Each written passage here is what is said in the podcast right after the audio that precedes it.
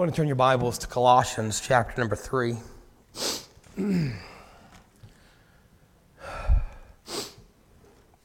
Colossians chapter number 3.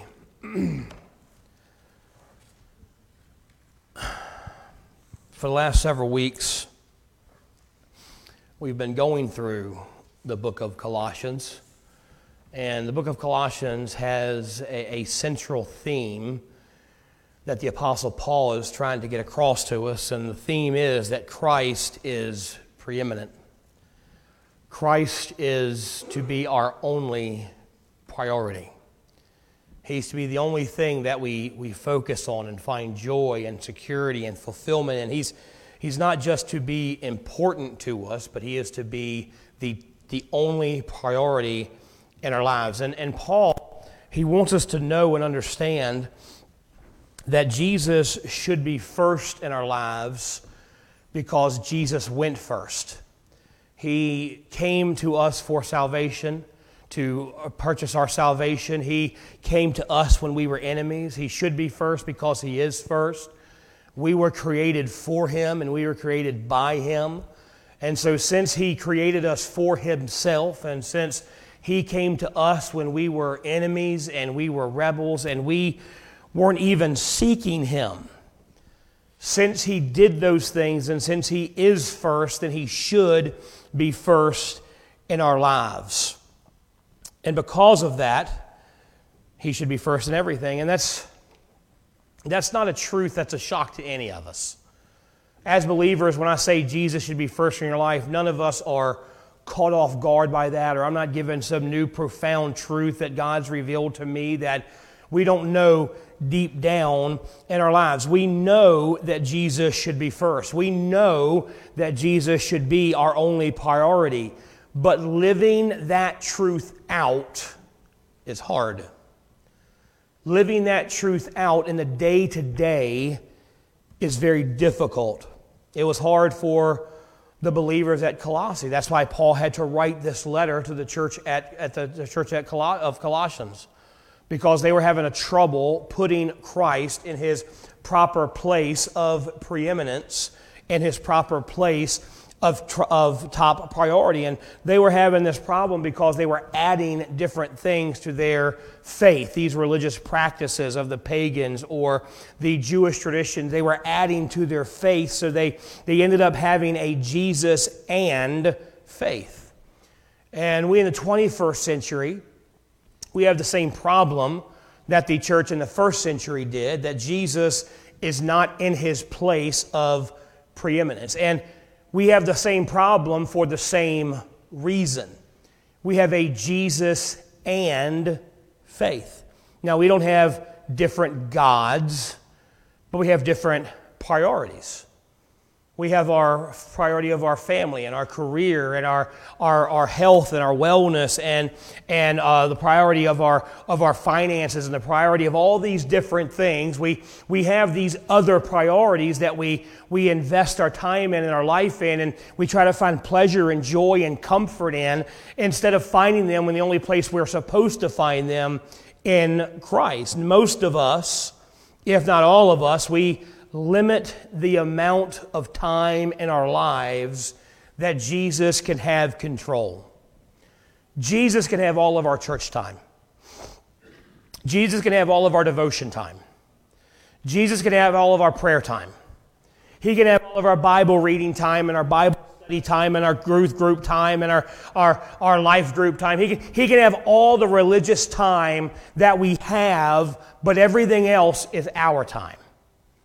Everything else we deal with and we take care of. And the thing is, our, our spiritual life, our religious time, if we're really, really, really, really, really good Christians, it takes up about 10% of our time. But the other 90%, that's our time. We take care of that. God doesn't get to touch that, we'll handle it ourselves. In the passage that we're going to look at this morning, Paul's going to instruct us how to put Jesus in his proper place of preeminence in the 90% that we like to hold on to. Now, last week, as we looked at the, the uh, book of Colossians, we saw that the Colossian church, like ourselves, we tend to look at our lives in, in buckets. We have our Jesus bucket, and this is it's we want it to be a big bucket. We want it to be an important bucket. We want it to be the most important bucket. So we have this Jesus bucket, but inside or for, besides just a Jesus bucket, we have all these other buckets that we, we use and we have in our life and we, we try to find joy and fulfillment and security in them. And I should have had this ready, but I didn't, so forgive me. So we have our Jesus bucket, and that's a big bucket. It's an important bucket. It's a vital bucket to us, but we also have our security bucket that we, we try to find our security in, our stability in. We have our joy bucket where we get our happiness.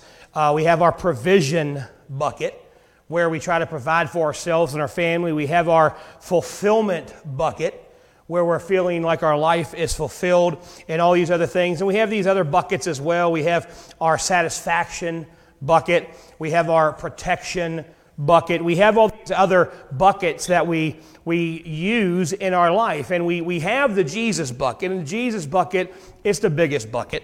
Uh, as a matter of fact, this bucket is from Chick fil A, so it's a perfect Jesus bucket. This bucket came from God's chicken restaurant, so it's the best chick, Jesus bucket in the world. It doesn't smell like Chick fil A, though. It doesn't smell like pickles at all, thank, thankfully. But so we have our Jesus bucket, but then we have these other buckets that we tend to, and we, we think we're okay because this is the biggest bucket. We think we're okay because this bucket is the, the most important bucket to us. It's the, the biggest bucket. But as we said last week, most of us this isn't our Jesus bucket, this is our Jesus bucket. And so it usually gets placed right here, and whatever's we'll put in the Jesus bucket. Now, when we have this bucket system, even if this is, even if this is our Jesus bucket, even if He's the most important. He's the biggest. He's the one we focus on, the one we put the most into. When we have these other buckets for prosperity and Jesus and all these things, you know, it's not that we forgot about Jesus, but the thing is, Paul's saying Jesus isn't supposed to be one of our buckets or our biggest bucket. Jesus is the only bucket. All these things that we spend our time filling, so you spend our time living, you know, with our security and our provision and our fulfillment and our joy. We waste all this time trying to fill these buckets up and maintain these buckets. And what Paul is telling us is everything we're looking for, these other buckets, it's found in Christ.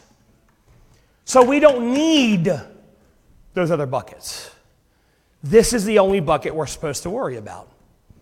This is the only bucket we're supposed to find our security and our fulfillment, our provision, and our protection in. And so it's not that he should be one of many buckets or the biggest bucket in our life, but he's supposed to be the only bucket. Everything we look for in all the other buckets is found in him. Every relationship, every decision, everything we face, his bucket, Jesus, should come first in our life, in every area of our life, with every gift that God gives us our time, our treasure, our talent. Jesus and His kingdom and His will is to be the only thing we worry about. It's to be the only thing we're focused on. Not, well, I got, I'm, I'm worried about that, but I've also got these other things to worry about. No, no, no, no. Paul says this is the only thing we worry about. In every area, in every relationship, in every situation. This is what we worry about. This is what we take care of. This is what we focus on. And all the other stuff we're looking for is found in Him. So as we focus on Him and we commit ourselves to Him, He gives us everything else we're looking for.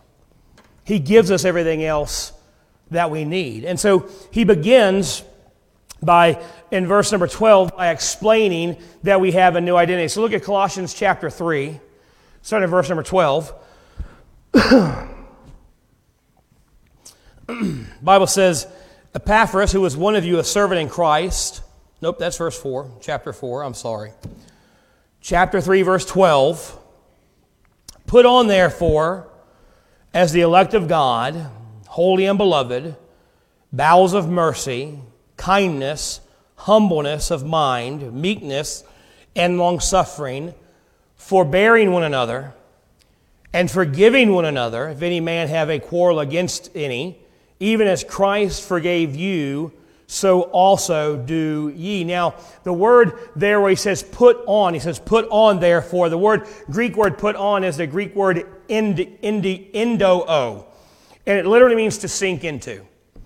It gives the idea of putting on a new pair of clothes. You know, when you, you go home in the afternoon after a hard day of work, you take off your work clothes and you put on your comfortable clothes. You know, you put, you put on your pajamas. You know, I don't care if you get home at 4 o'clock in the afternoon, you're putting on your PJs because that's what you want to be sitting around in.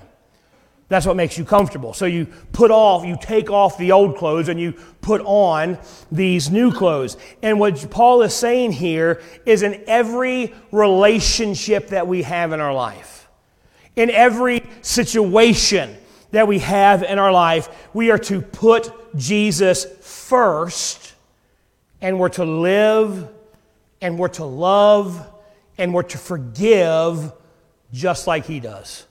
Then look at verse number 17. It says, And whatsoever you do in word or deed, do all in the name of the Lord Jesus, giving thanks to God and the Father by him. Now, look, Paul doesn't say that some of the things we do in word or deed. He says that whatever we do, what it literally means is everything you do, everything you say, and every action you take. That pretty much sums up every part of our life. If you say something or if you do something, do it to the, with the, in the name of Jesus. He is, to be, he is to do, be priority in everything that we do, in every interaction, not just the spiritual ones, not just the church ones, but in everything we should say, I am doing this, I am saying this in the name of Jesus. Now, most of us, when we pray, we end our prayer with, In the name of Jesus, Amen. I say it, we say it here. We'll pray, and in the name of Jesus, Amen. But most of us, we don't really understand what it means. Why are we saying that? You know, we don't understand why we say it. It's just something that we say as believers, like, I'm praying for you. It's just a, a Christian phrase. It's, we think of it as like, okay, God, I've spoken to you now. I've told you all my problems. I've told you what I want you to do. I got to go now. I'll talk to you later. Bye. It's kind of just a way to end your prayer. But that's not the point of why we say when you say in Jesus' name, what you are literally saying is, I am asking for these things according to Jesus' will, for His glory, and in His power. So we should be able to say that over everything that we do, over every situation that we face. Everything we do should be done according to His will, for His glory, and in His power. You go to work tomorrow morning, you sit at your desk, or you get behind a steering wheel, or you get behind a shovel, or whatever you do, whatever your job is, you go to work tomorrow, and you should work in Jesus' name. You should work according to His will, according for His glory, and in His power. You meet a friend for coffee, it should be done in Jesus' name. Someone tries to merge in front of you in traffic, you should let them do it in Jesus' name for His glory, for His kingdom, and in His will. You get home and speak to your wife and kids, you should do it in Jesus' name. You watch a football game, you should do it in Jesus' name. Well, maybe not that. No. He says, in everything you do do in Jesus' name. When you're watching football, when you're watching basketball, and when you do that in Jesus' name, you'll root for UVA, obviously. But everything we do, you deal with your kids, you're dealing with your wife, you're dealing with your boss, you're dealing with your employee, you're dealing with your parents, you're dealing with your neighbor, you're helping a friend. You're going to work, you're driving down the road. Everything we do should be done in His will, for His glory, and in His power. Now, I'm not saying that you say in Jesus' name before you do everything. You know, don't go to work and say, All right, boss, I'm starting work today in Jesus' name. I mean, you can, but I'm not, that's not what I'm asking you to do. But that you think of every interaction, of every action you have, of everything you do, that you think, I'm doing this for God. I'm doing this for Christ. I'm doing this for His kingdom. I'm doing this for His glory. I'm doing this because it's His will. Every interaction, every action is to be done in His name as an offering to Him. You are doing whatever you're doing for Christ, and you're doing it in Christ. In verse 18 of chapter number 3, it's not on the screen, so don't worry about it, but it says, Wives, submit yourselves unto your own husbands as it fit in the Lord. Now, guys, we like to stop there, don't we? Let's just say amen and go home. Wives, submit. But that we'll get to the point of what Paul's saying here. But then continue looking at verse number 19. Husbands, love your wives and be not bitter against her. Children, obey your parents in all things, for this is well pleasing to the Lord. Fathers, provoke not your children to anger, lest they be discouraged. I hate when April quotes that verse to me. I'll be playing with the kids or picking on them or something. She's like, don't provoke them to anger. I hate that verse, but it's in the Bible, right? Servants, obey in all things your masters according to the flesh, not with eye service as men pleasers, but in the singleness of heart, fearing God. And whatsoever you do, do it heartily unto the Lord and not unto men. See, Paul is showing us what it looks like in a series of, of just common typical everyday relationships to live everything in Jesus' name. Husbands with wives, wives with husbands, children with parents, employees with bosses, bosses with employees. Basically, in every relationship you have in your life, Paul shows us what it looks like to live them in Jesus' name. To live them with Him as the only priority and he points to every interaction, to every relationship that is to be done first and foremost for Jesus. And here's the thing it may look like you're doing things for them, but you're actually doing them for Christ. He brings this section to a close in verse number 23, which is on the screen. And whatsoever you do, do it heartily as to the Lord and not unto men, knowing that the Lord ye shall that of the Lord ye shall receive the reward of the inheritance, for ye serve the Lord Christ. We don't serve the church. We don't serve men. We don't serve ourselves. We serve Jesus. In every relationship, in every interaction, we are to serve God. We are to serve Him in every second of every day, not just at church and not just while doing religious activities. Everything you do, every step you take, every word you utter should be thought first and foremost as an offering to Christ. I am doing this for Him. I am saying this for Him. When that person cuts you off and you're deciding how to respond to them, remember you're responding to the Lord. That'll, that'll change how we respond, doesn't it? Instead of, you know, I'm going to kill you, it's praise Jesus. God bless you. I'm not speaking to anyone in particular, John. But um, we're supposed to be doing it for, for God and to honor Him and worship Him. When you're hurt by someone and you want to respond, we're to remember we're not responding to someone who hurt us we're responding to Christ. That, that changes how we respond. Because Paul said, if anyone's hurt you and you've been forgiven by God, then you have the right to just blast them. No, it goes if someone's hurt you and you've been forgiven, you're to forgive. Because no matter what they've done to you, it's nothing compared to what we did to him. We're not forgiving them for what they've done wrong. We are offering forgiveness because of what Christ has done for us. You may not think that they deserve your patience or your grace or your forgiveness, but it isn't about them. It's about what Jesus deserves. What you do and how you respond is for Him.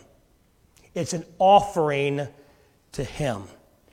When you're doing your job, look at verse 22. It says, Servants, obey your master. Obey in all things your masters according to the flesh. Now, he's not talking about slaves and masters, he's talking about employees and employers. He says, Hey, when your boss is a jerk, when he doesn't appreciate what you're doing, when you're not paid enough, when you're taken advantage of, when, you're, when that, that hateful jerk of a boss ask you to do something that you're not even, it's not even your job description. You're not paid to do it. Someone else is supposed to do it, but he's making you do it. When you do it, you're not doing it for him. You're doing it for Jesus. You're doing it because of what Christ has done for him, for you. When I'm figuring out, look at verse number 19. Husbands, love your wives and be not bitter against them. When I'm figuring out how to respond to April when she's being mean to me again, because she's always mean to me. And when I'm trying to figure out how to respond to her, I don't think y'all believe me. I think y'all think I'm lying. I'm preaching, but it's okay. But when she, when we have a disagreement, maybe I don't agree with what she's done or what she said or how she's treating me, and I want to respond to her, I'm not responding to this woman that's aggravating me. I'm responding to Jesus and that changes how I respond. She may not deserve a tender response, but he does. You know, April, she may not feel I deserve another day of patience and love because I've taken her for granted for the thousandth time. Y'all believe that, though, don't you? Yeah, y'all believe I'm the jerk. But no matter what she feels that I deserve, Jesus deserves her love. Jesus deserves her patience. And so she, when she's responding, she needs to remember, please, she's not responding to her husband being a jerk. She's responding to Jesus. Kids, your parents aren't perfect. I know because I know them. They're not perfect, but they are your God appointed authority. How you obey them how you respect them is how you are to obey and respect Jesus. You respond to your parents first and foremost as a response to Him. And that applies to every area of our life. In verse 23 again, he says, And whatsoever you do, whatsoever you do, do it heartily as for the Lord and not for men how you do your schoolwork, how you perform your job, what you choose to do with your career, and how you pursue it. It is all done for Jesus. Not, not just the church stuff, not just the spiritual parts, but every single aspect of your life belongs to Christ. The alternate, the alternative is to live your life with buckets having all these buckets you have to take care of and worry about and focus on and try to make sure they're all taken care of. When we do that, you're not thinking of Jesus first in the other buckets. You may think of him a little.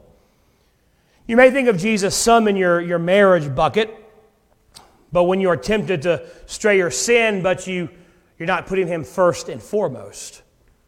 Paul says that's wrong because Christ is first. He went first in salvation, so he should come first in everything. So when we put our life in buckets, the Jesus buckets becomes it becomes a, a set of obligations we have to abide by. There's certain things we have to put in our Jesus bucket. Now, we take all this stuff and we have our own buckets, but in the Jesus bucket, we got to put church attendance. We got to put Bible reading. We got to put, you know, giving tithes and offerings. We got to put doing good. We got to put all this stuff in the Jesus bucket so we can feel free to take care of all the other buckets. So we're not worried about God smiting us because we're not giving His bucket enough attention. So we have all these obligations we have to perform so we can have freedom. We fill that bucket with these obligations, and if we do enough of those obligations, then God will bless us in all the other buckets. And when you think that away, you begin to ask some pretty dumb questions. Like, how much do I have to go to church to keep God happy? How morally do I have to live so I don't get on his bad side? How much money do I have to give to keep God and the pastor off my back? How much time do I got to put in my de- into my devotions so that God doesn't let bad things happen to me? We have to understand that Christ owns it all. We are to do His will as much as in all the other buckets as we try to do the Jesus bucket. So instead of having this one bucket we try to focus on to fill the other buckets, we put everything else in this bucket and say everything is done for Him.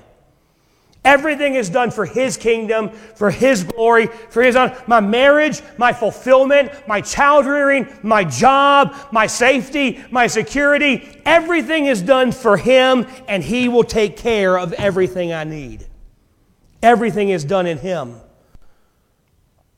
Everything is to be done in the name of the Lord Jesus, first and foremost. And we do that by putting everything in that one bucket.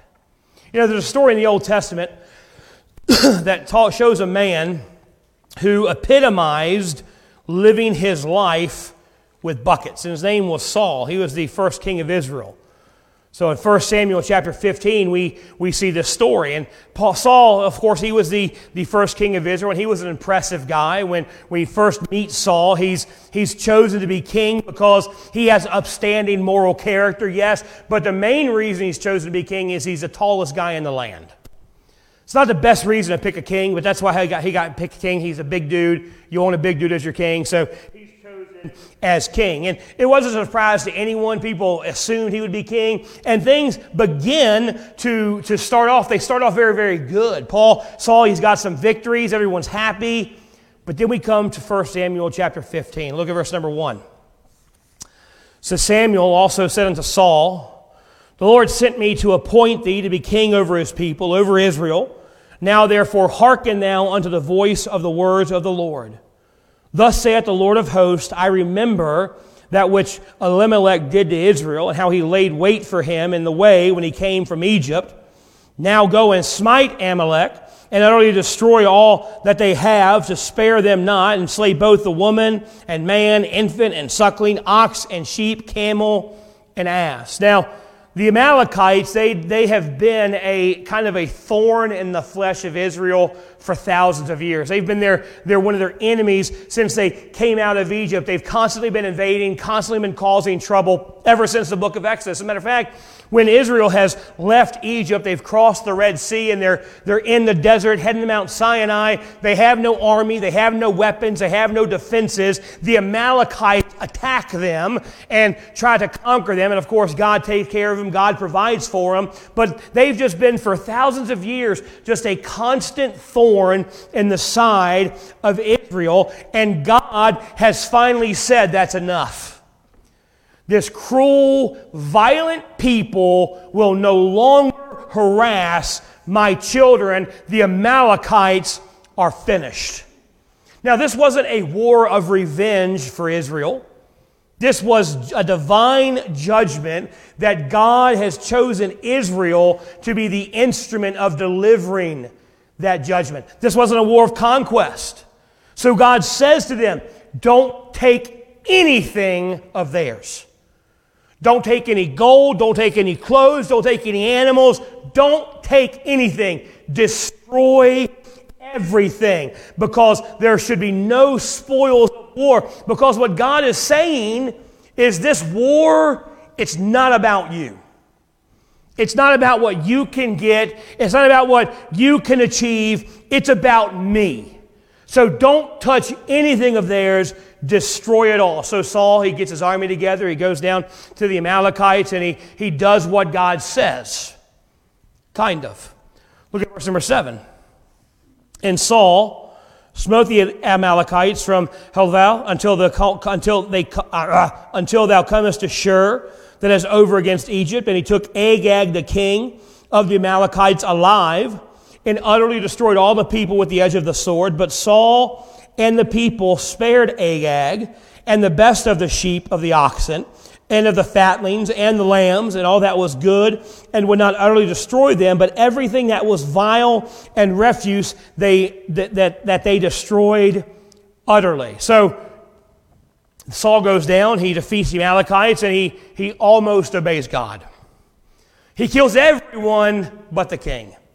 Now, in those days, uh, keeping a defeated king in a dungeon was it was a, a show of force and a show of pride. How it was like mounting a deer on your wall. It was showing everyone how powerful you were, how much you had accomplished. And so he takes the king and he takes the oxen and the sheep and the best of everything and he's bringing it back to Israel. And God speaks to Samuel, starting in verse number 10. It says, Then came the word of the Lord to Samuel, saying, it repenteth me that I have set up Saul to be king, for he has turned back from following me, and have not performed my commandments, and it grieved Samuel, and he cried unto the Lord all night. And when Samuel rose early to meet Saul in the morning, it was told Samuel, saying, Saul came to Carmel, and behold, he set him up a place, and has gone about and passed on and gone down to Gilgal. So, so Samuel gets up, and Saul is going to build a monument and Saul, when he, he's going to Gilgal to build a monument, but he's building this monument to himself. And so in his mind, this was all about him. It wasn't about God, it wasn't about what God had done. And then let's keep reading verse number 13. And Samuel came to Saul, and Saul said unto him, Blessed be thou of the Lord. I have performed the commandment of the Lord. He, he hasn't. He's lying here. He's done some of what God said, but he's also deliberately disobeyed God. Verse 14, and Samuel said, What meaneth then this bleating of the sheep in mine ears and the flowing and the lowing of the oxen? which I hear. Now, Samuel, he gets right down to business. He, he doesn't come to pleasantries. He walks up to Saul. Saul's like, Hey, Samuel, I did what God said. And Samuel says, Oh, really? Then what's with the sheep? What's with the oxen? God told you to destroy everything, so what are these things doing here? If you've obeyed all God has commanded you, then why are there sheep with you? Look at what Saul says in verse 15. And Saul said, They have brought them from the Amalekites. Now, who's they? Israel. I didn't do it, Samuel. The people did it. But look at verse number 9 again. But Saul and the people spared Agag and the best of the sheep. So Saul was leading this, but when he gets called out, he's like, oh, it wasn't me, man. It was, a, you know, it's kind of like Adam, Lord, the woman you gave me has done this. So he tries to blame it on the people. He, I didn't make the decision to disobey God. They did. Hey, the people decided to keep the best of it. Look what he says again. They have brought from the Amalekites for the people, spared the best of the sheep and of the oxen to sacrifice unto the Lord thy God, and the rest we have utterly destroyed. Look, Samuel, I know they took what they shouldn't have taken, but don't worry, they're going to tithe on it. It's okay. They, they're going to give what they're supposed to give. They're going to make an offering to God, and so it's okay. Look at verse number 16. Then Samuel said unto Saul, Stay, and I will tell thee what the Lord hath said unto me this night. And he said unto him, Say on. And Samuel said, When thou wast little in thine own eyes, wast thou not made in the head of the tribes of Israel?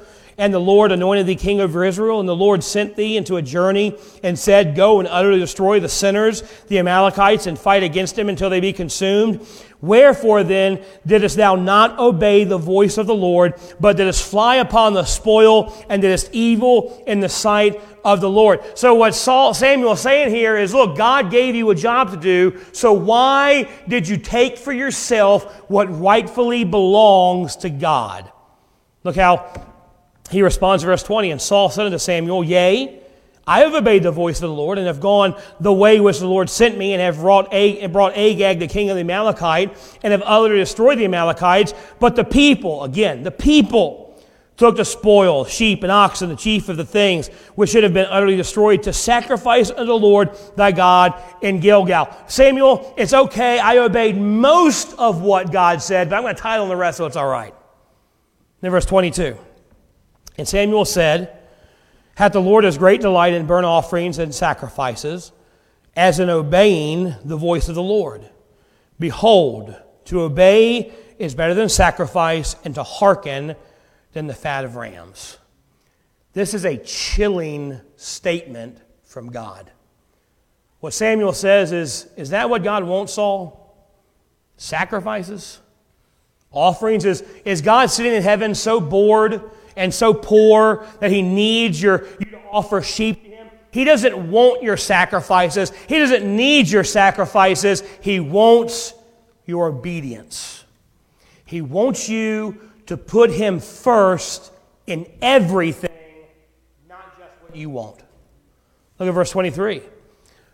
For rebellion is as the sin of witchcraft, and stubbornness as is iniquity and idolatry. Because thou hast rejected the word of the Lord, he hath also rejected thee from being king. To God, rebellion is as evil as worshiping the devil. The word stubbornness there literally means to go your own way. What God is saying is to take any part of what belongs to God, which is everything, and act like it belongs to us is like worshiping the devil, even if you tithe on it. Even if you do good with it, even if you come to church weekly, even if you're a really good person in every other bucket you have, God doesn't want your religion or your moral behavior or your tithes or your offerings. God wants surrender. He deserves to be preeminent. He deserves to be the only priority. First in everything. He wants to be the one that you are obeying. He wants to be the one that you are serving. He wants to be the one that you are living for. He wants to be the one that you are seeking to glorify in every area and every dimension of your life. He wants to be the one that you are serving in every relationship. Look again what he says in verse 17 of Colossians. In whatsoever you do, in word or deed, do all in the name of the Lord Jesus, giving thanks to God and the Father by him. Then verse 23 And whatsoever you do, do it heartily as to the Lord and not unto men. That brings us to our only question of the day.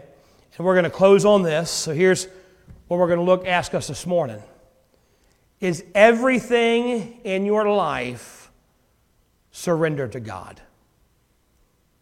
Is your child rearing surrender to God? Is your marriage surrender to God? Is your job surrender to God? Are your friendships surrendered to God? Are your abilities surrendered to God? Are your commitments surrendered to God? Are your finances surrendered to God? Or are we simply giving God what He thinks He wants? We have our bucket, we're focusing on our bucket, but all this other stuff is for us.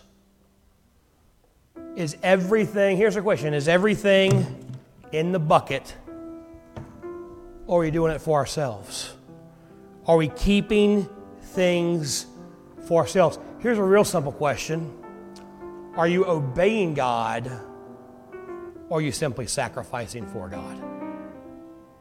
Let's pray. Heavenly Father, Lord, we do thank you for the day you've given us.